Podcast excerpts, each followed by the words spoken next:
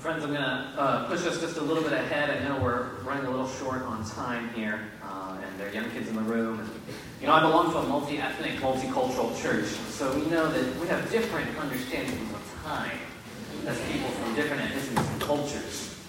And so I just want to be attentive to those who are in the room. My name is Jonathan Chan. Uh, I graduated in the class of 2009. Um, so from 2005 to 2009, I was a student here on campus. Um, and I was pretty involved uh, with InterVarsity. Um, you know, here on campus uh, at Curtin University. In fact, InterVarsity was one of the reasons that I came to William & Mary. And so, as a student here, um, as somebody who was engaged, yeah, there we go. That's that's the money shot that we were looking for.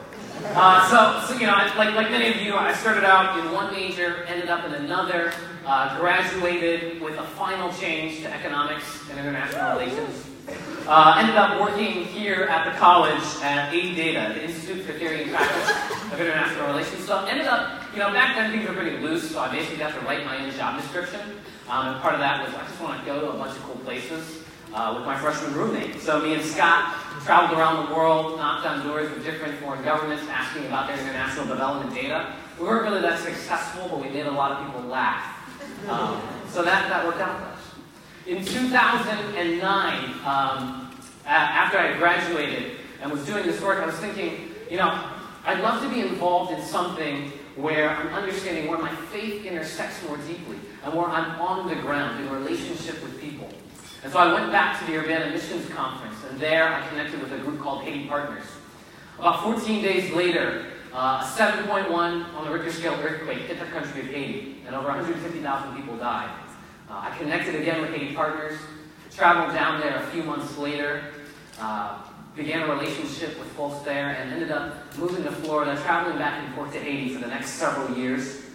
And so, as a part of my work uh, with Haiti Partners, I help lead a program called Micah Scholars, and we work with pastors and church leaders from across the country of Haiti, creating a, a scholarship program that allowed young leaders to get a full scholarship to go to a Haitian seminary, and then apprentice in the work that we did to mobilize the church for justice and deepen in faith and spiritual formation. So we would mobilize churches around ancient practices of the church, like Lectio Divina or examining prayer, around Bible study and leadership development, as well as human trafficking, women's rights, and urban environmental issues.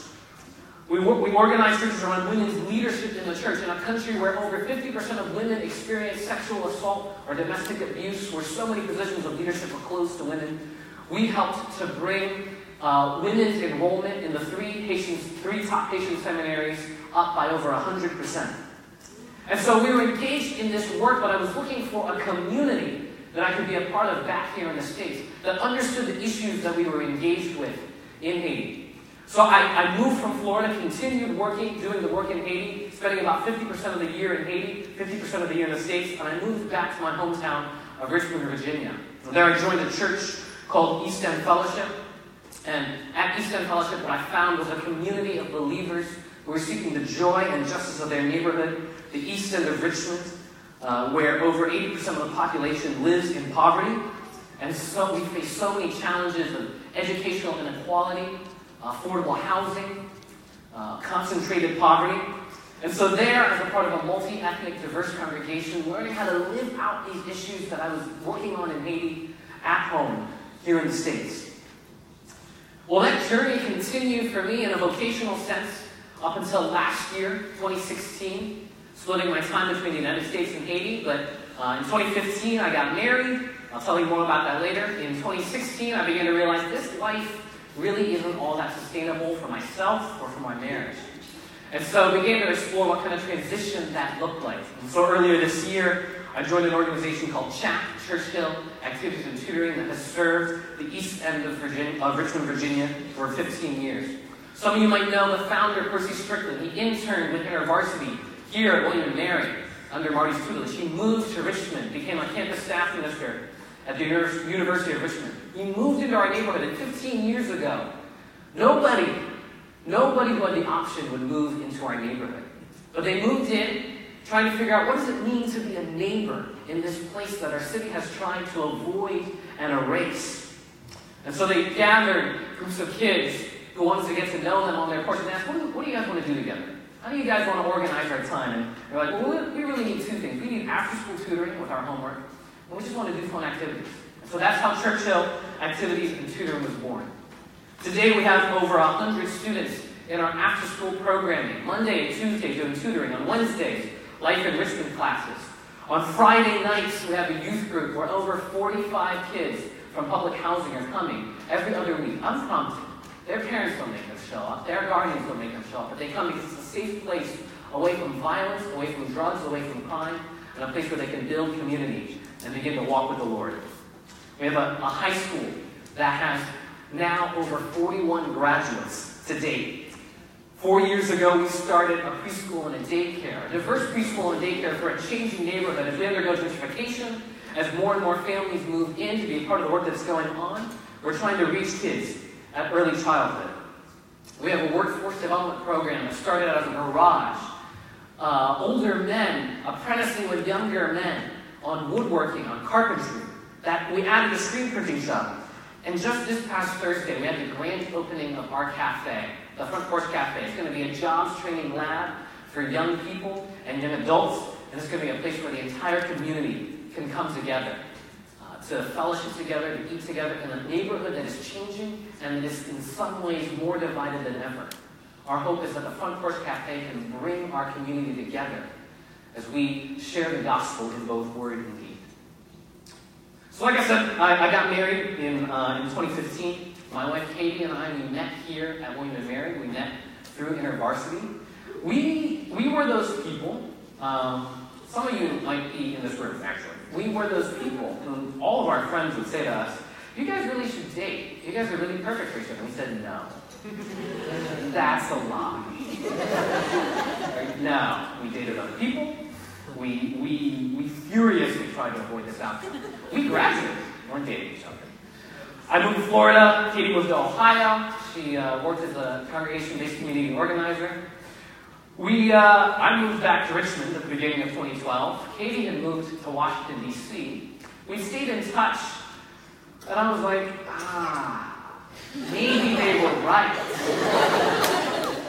Some of you are in this room, and you were right. Um, and we're to guys that, you guys, one, said what you said. Two, you haven't rubbed it in our faces that you were right, because I, I, I would have not have been nearly that magnanimous. So we got married in 2015. We share life together in Richmond.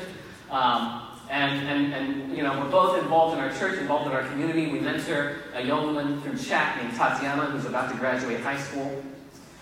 And so, you know, as I was reflecting on my journey to this point, as I was thinking about the journeys um, that a lot of you are on, whether you're students uh, or just returning alumni, some of those alumni who are in the room that, that I had a chance to know in, in college, and some of you who, who went on before us.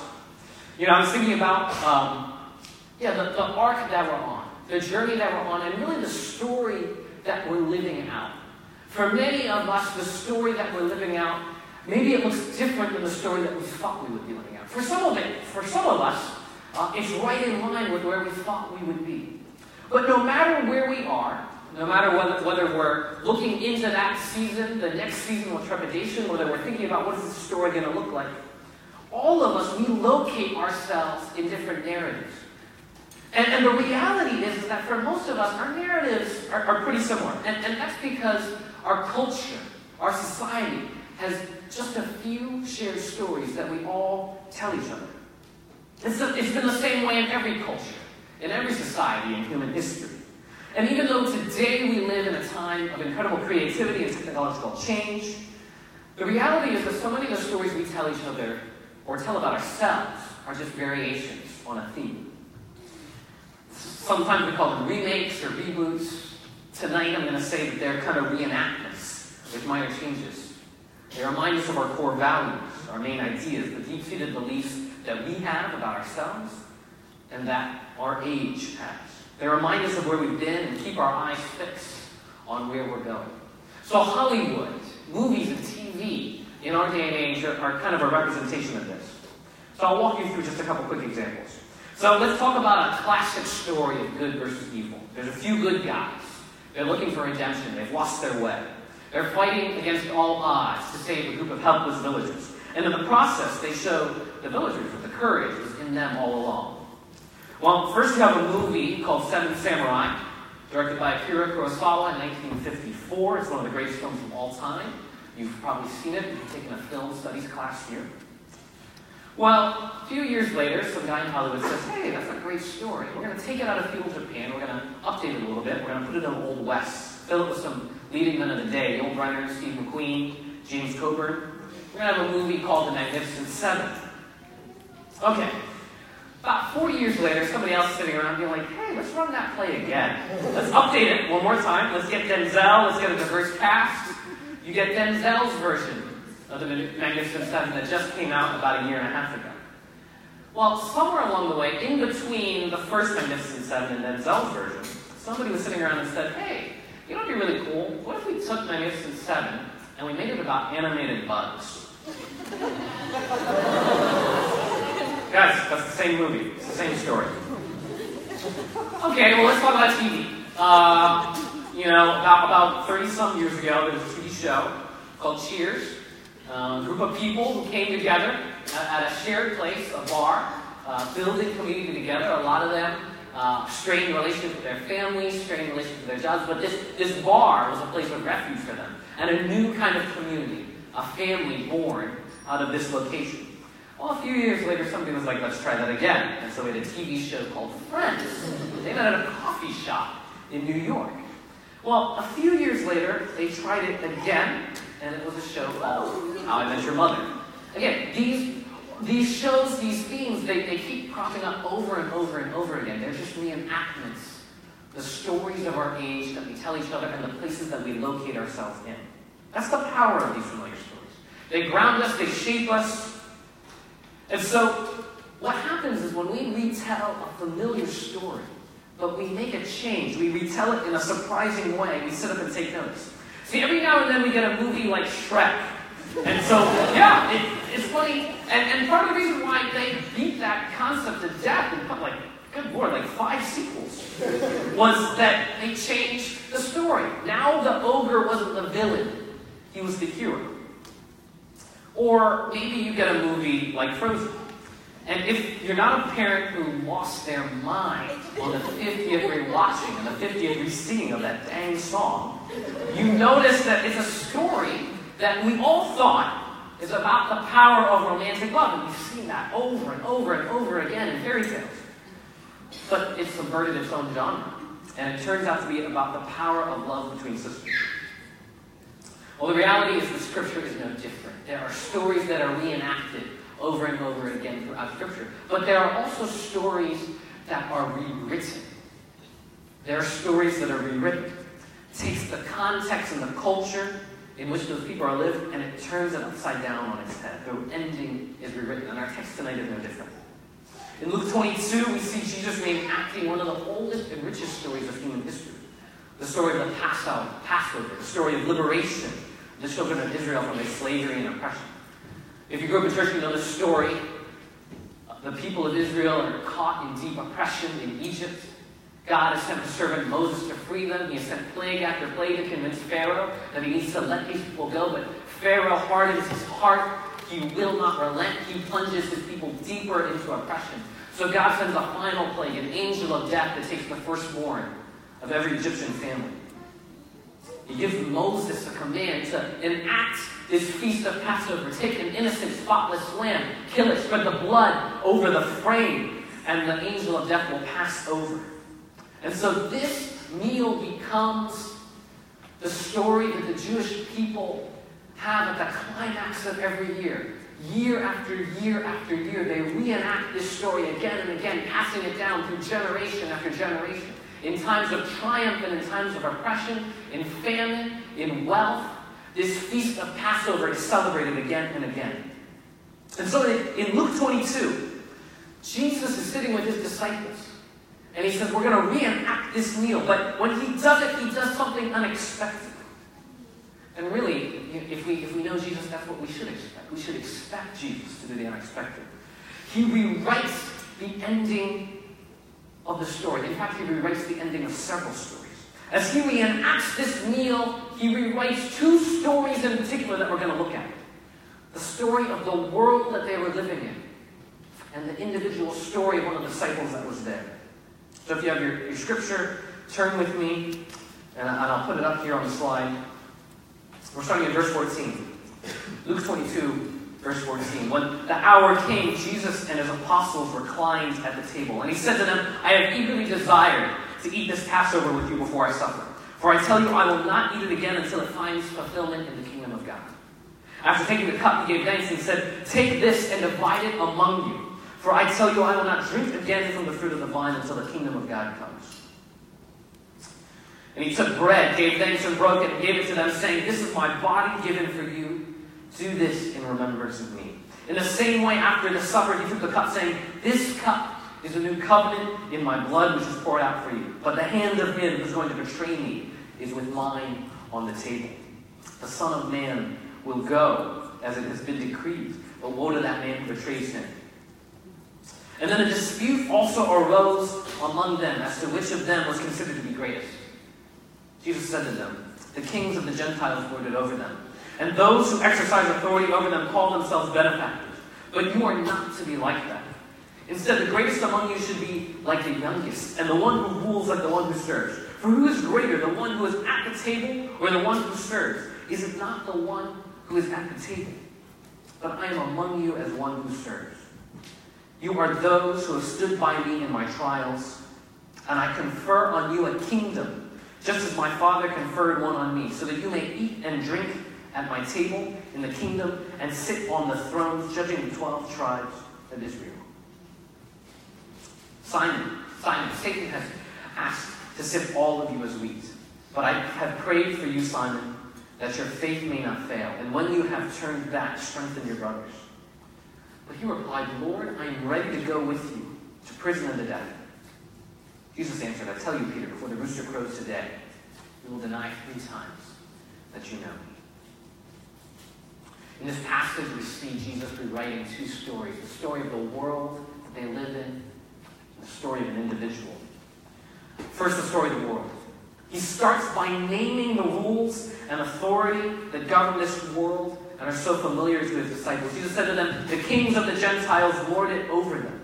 See, in the story of the world, he enacts again and again those with power dominate those who are powerless.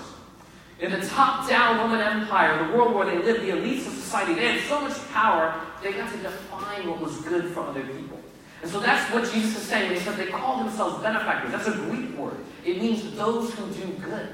They got to define what was good and what was evil, to choose who had rights and who didn't, who had dignity and who had privilege to be counted as a human being. And so the top down Roman Empire was filled with tyranny, with oppression and injustice, endless wars, infanticide, a culture saturated in sexual assault and neglect of the sick and the poor. Does this begin to sound familiar to you? But Jesus rewrites the story. But you are not to be like that. Instead, the greatest among you should be like the youngest, and the one who rules like the one who serves.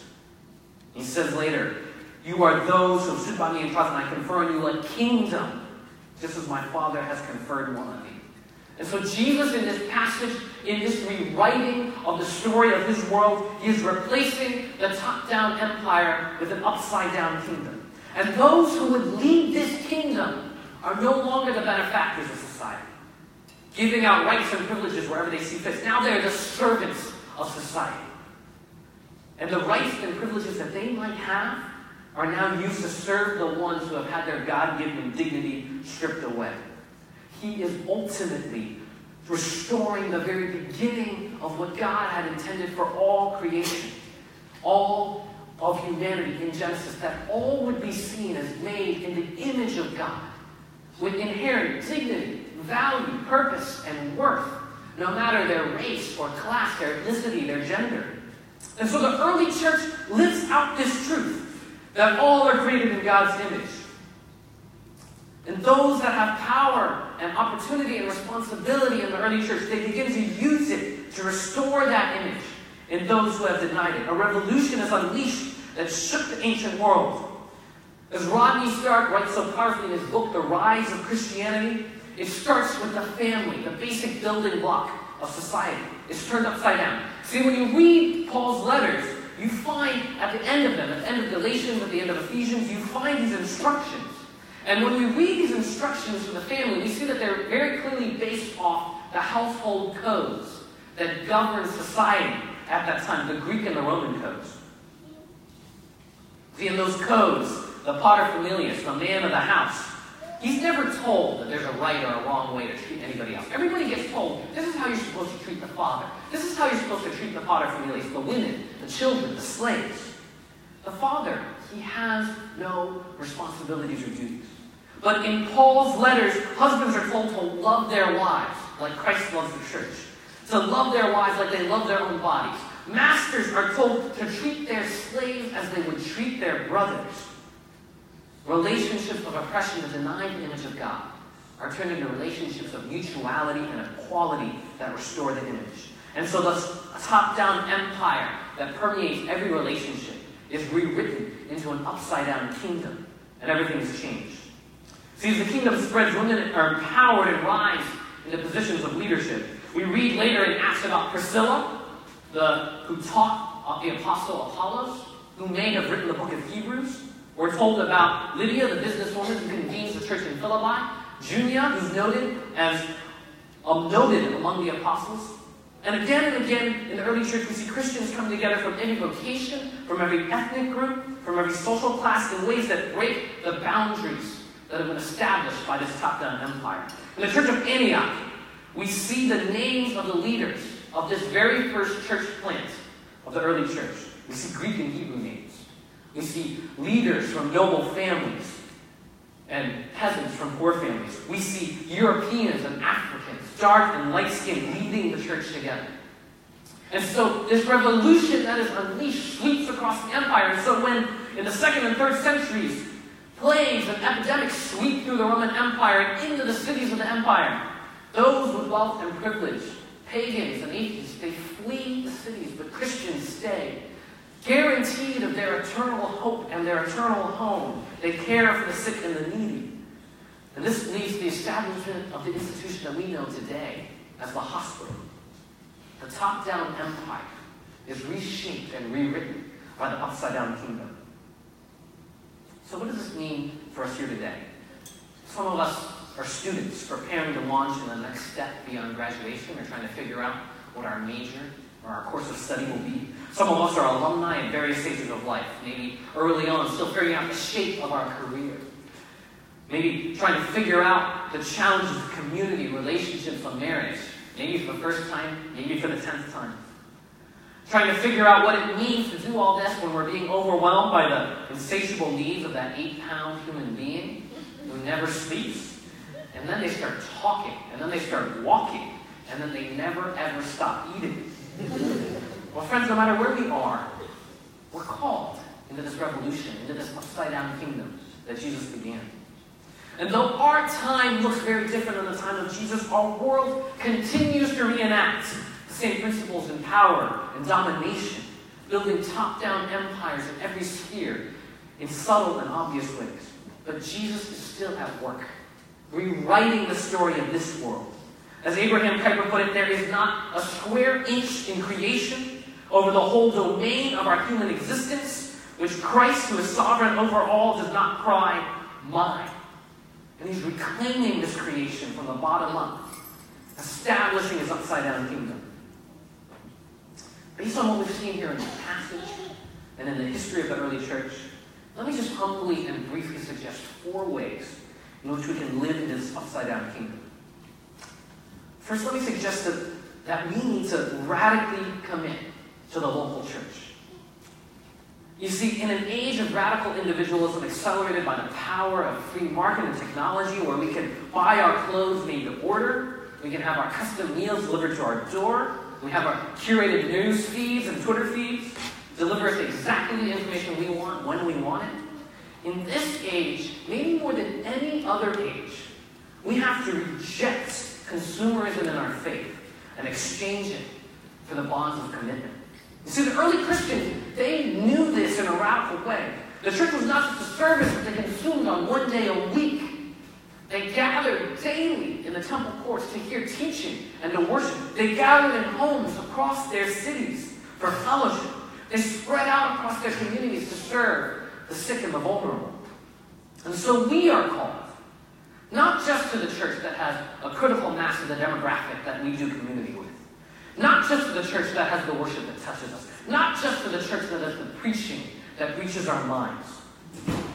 Now, none of those things are wrong to pursue or to weigh as we discern where we are called.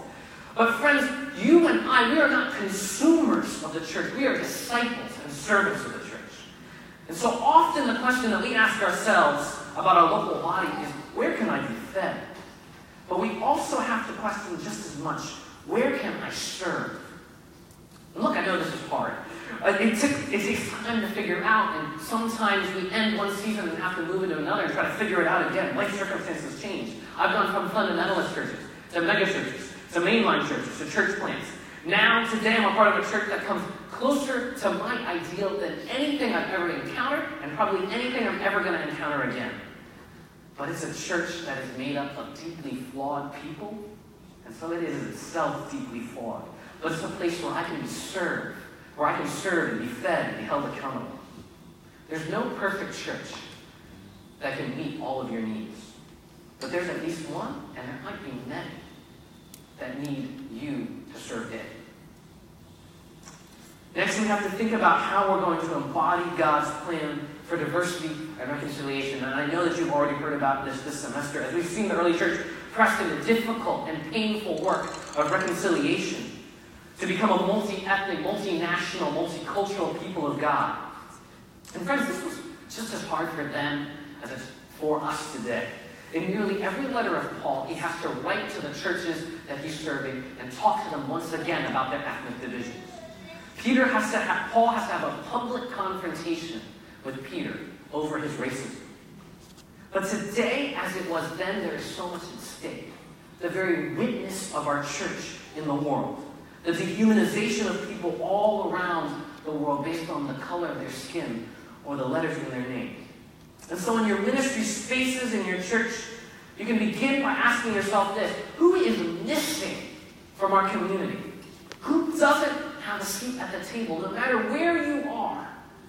No matter what kind of community you're a part of, I guarantee you there is a group of people missing, whether by race or by class or by vocation. There is a group of people that is missing and doesn't have a voice or a seat at the table. A few months ago, I had, I had the privilege to help convene a conference through a group in Richmond called Arabon, a conference called Grace Class in the Kingdom of God. In the coming months, they're going to be coming out with a video curriculum and a small group curriculum that can convene real, pastoral, honest, and authentic discussions around the challenges of crossing cultures here in our own towns and cities. So I encourage you to look to that as it comes forward. Third thing, I'm going to zoom through this real quick. The third thing that we have to do is find the redemptive edge of your calling and your vocation. Find the redemptive edge. And what do I mean by that? First, I mean that, that every single vocation that we have, whether it's the arts or business, whether it's teaching or professional ministry, these things are all ordained by God because work has been ordained by God. None of them is better than the other. And so reject that lie that to serve God well, you have to go into a professional sphere of ministry. But in every vocation, in every line of work, there is an edge where redemption and restoration must begin. And so ask yourself who is being left behind? Who is being exploited in my line of work? You see, we need business leaders who don't reject the power of free markets, but who leverage the power of the market to create goods and services to provide livelihoods, and to do it in a way that treats their workers with dignity and respect. We need artists who provoke the imagination and stimulate the senses. We need entrepreneurs who are going to push the bounds of what's possible. We need administrators and accountants who are going to bring order to the chaos that those entrepreneurs have created. We need to figure out in every vocation that we're going to, where's the redemptive edge? Who is being left behind? Who is being exploited? Who suffers when other people profit? And how do we address that? So let me give you two quick resources to address that. Two books that you can turn to. One is called Kingdom Calling, Vocational Stewardship for the Common Good by Amy Sherman. And in it, she shares a framework for how we're to think about work and calling, and then she provides case study after case study of people who have dropped into their vocation to figure out where that redemptive edge is. And by Tim Keller, a book called Every Good Endeavor, he brings together all the historic streams of how we've thought about faith and work and applies it to this day and age. And finally, just one more practice, one more challenge, one more suggestion. We need to learn how to be a faithful presence in our communities. You see, in our communities, in every community, in every city and town, there are places that we want to avoid. There are places and blocks that we don't want to walk down. There are places that we want to erase the history and replace it with something new and say that we redeveloped it when really we just wiped out the people who were living there before. In my neighborhood, in Church Hill in the East End, we have uh, some, uh, some James Beard semi-finalist, award-winning restaurants, places that got written up in the New York Times style section. And then we have one of the densest tracts of poverty on the East Coast. Over 5,000 men, women, and children who live in public housing. Over 50% of them are children. Some of the worst schools in the state of Virginia, and some of the wealthiest people in the state of Virginia. And all of that gets mashed together in a single zip code. And for some people, our neighborhood is this place of amazing creativity and culinary arts. And for some people, it's a place of pain and generational poverty and chaos. And so what we have to do is we have to learn how to be a faith presence even on the micro level, block, block by block. What are the places that are being avoided? What are the places that are being erased? What are the places that are being torn down as if nobody ever lived there before and nobody had a story? How do we ask these questions and then how do we be a faithful presence in those places? The early Christians, they knew this. When the plagues and the epidemics swept through their city, they stayed behind. What would our country look like today if in the 50s and in the 60s and in the 70s, when the inner cities began to fall into decay, when, when our urban policies, no matter the best intentions, led to the concentration of poverty? You see, in my community, there are over 50 congregations, over 50 churches, houses of worship. Of those 50 churches, not a single pastor lives in our neighborhood. They all left when the neighborhood changed. And now maybe they'll come back, but they're not coming back for the people who stayed in the 70s and the 80s and the 90s, who watched an entire generation melt away when crack hit the streets. They're coming back for the people who are moving in. And so, how do we, this is the tension that we live into. This is the tension, frankly, that we as a community are failing at. How do we be a faithful presence in this time and place where worlds are colliding? Two quick resources that can help us. There's the two books that are being published by InterVarsity Press that have just come out. One is called The Power of Proximity, and the second is called The Economics of Neighborly Love. Two books coming a little bit from opposite ends of the political spectrum, one from the left and one more from the right, but, but these give us perspective and resource for how to live into these challenges. As you think about where you are going to live and where you're going to invest, will you just follow and reenact the script that the world has for us? To find that white picket fence, to find that suburban living situation. And I'm not saying that that's not where God has called you. That might be exactly where God has called you. But are you going to ask the question, God, where are you calling me? Because if you don't have the courage to follow your calling, you will simply become captive to our dominant culture. Well, maybe all of this is overwhelming to you. Maybe as a student, you're already looking at this revolution of the upside down kingdom and you're thinking, I'm really not sure that I could do this. Maybe you're looking at it as an alum and you're thinking, well, I've kind of already failed at this. Or maybe you're thinking, this is just completely unrealistic. I'm barely holding it together in my job, in my relationship, in my marriage with my kids. But here's the good news. In this passage, Jesus isn't just rewriting the story of the world. In it, he's also rewriting the story of an individual. Simon, Simon, Satan has asked to sift you, all of you, as wheat. But I've prayed for you that your faith may not fail, and when you have turned back, strengthen your brothers. See, Simon Peter, he was the strongest of the disciples, or that's how he thought about himself. He was the first to say, Jesus, yes, you are the Messiah. You are the one that God has sent. He would be the first to go forward. He would sit at the Transfiguration and see Jesus with Elijah and with Moses. He would be witness to all these things.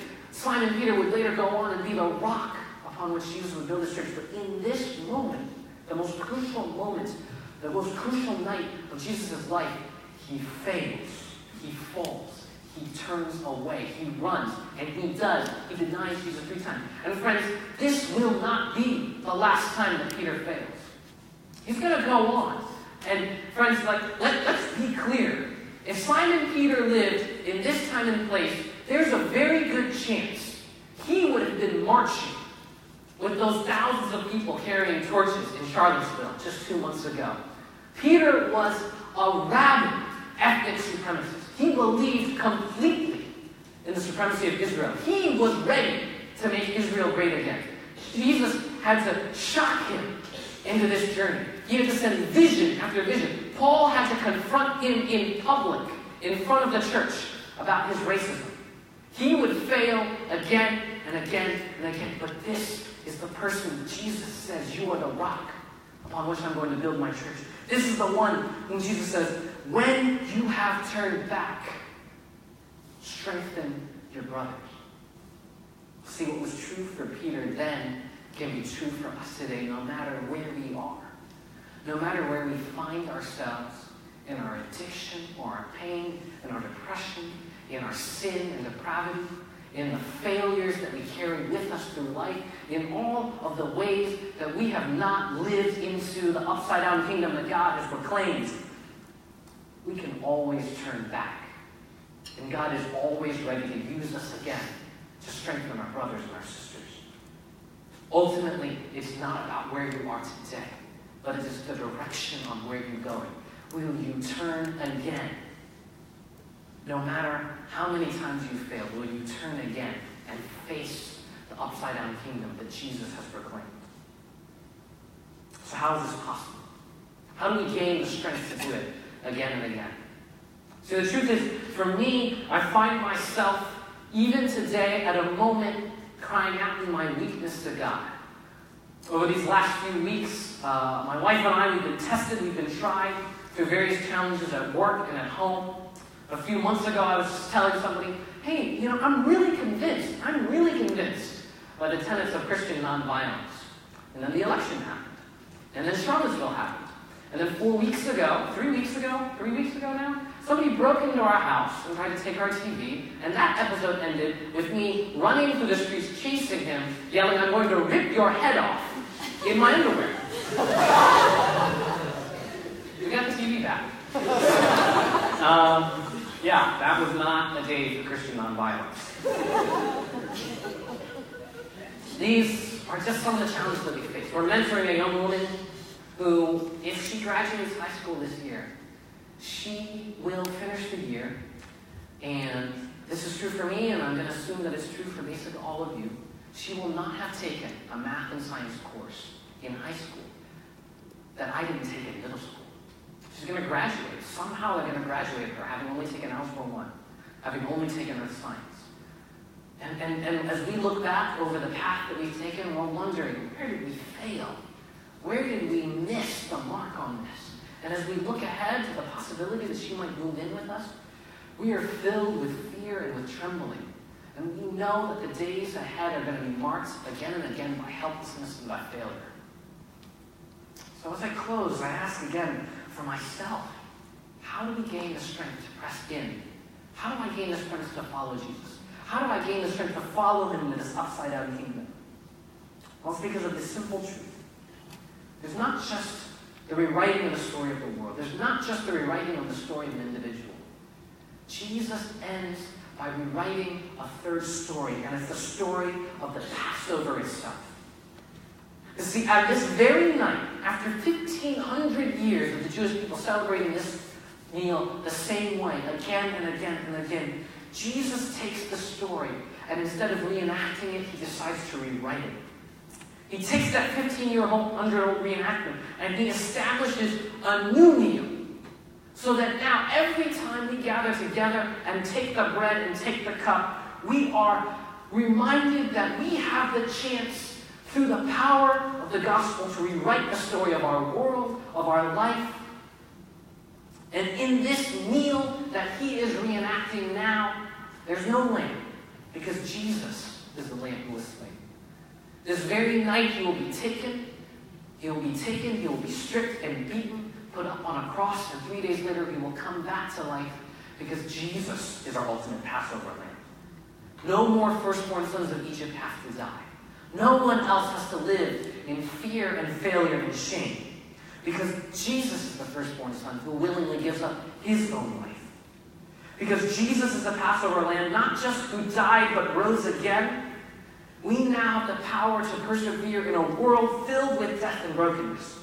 Because Jesus, who was the greatest, who had every right and privilege as the Son of God, because he descended and made himself into a servant, even unto death, now we have the power to become the servants of all. Because Jesus is the ultimate Passover lamb, dying for us. Our sins they aren't just covered over, they are washed completely clean, they are completely forgiven. We're freed from our sin and our failure and the shame that oppresses us and holds us in bondage. Because He is the Passover lamb, a new world is being created and restored. And so, uh, as I close and invite the band back up, know as we go forward from this place, as we move into a time of worship, and as we think about the world that is ahead of us, know that the meal that we get to share in services, that people are sharing all across the world, in homes and in villages, in every ethnicity, it's a meal of not just remembering the past, but looking forward to the future. Your story can be rewritten. The story of this campus can be rewritten. The story of your community can be rewritten. Jesus, the ultimate Passover lamb, has the power to redeem any person, any community, has the power to redeem and restore our entire world. And so, Father, as we come together in worship, as we look ahead for those of us who are students to the world beyond these walls, for those of us who are alumni, as we return and as we reflect on the journey that you have led us up to this point and the journey that's ahead of us, Father, for myself, ask to be reminded again and again that this story can be rewritten, that my life can be restored, that our communities can be restored and made whole. Father, may we always return to you, the ultimate Passover lamb, who is rewriting our stories and bringing us out of death to life, bringing us out of bondage to freedom. It's your name.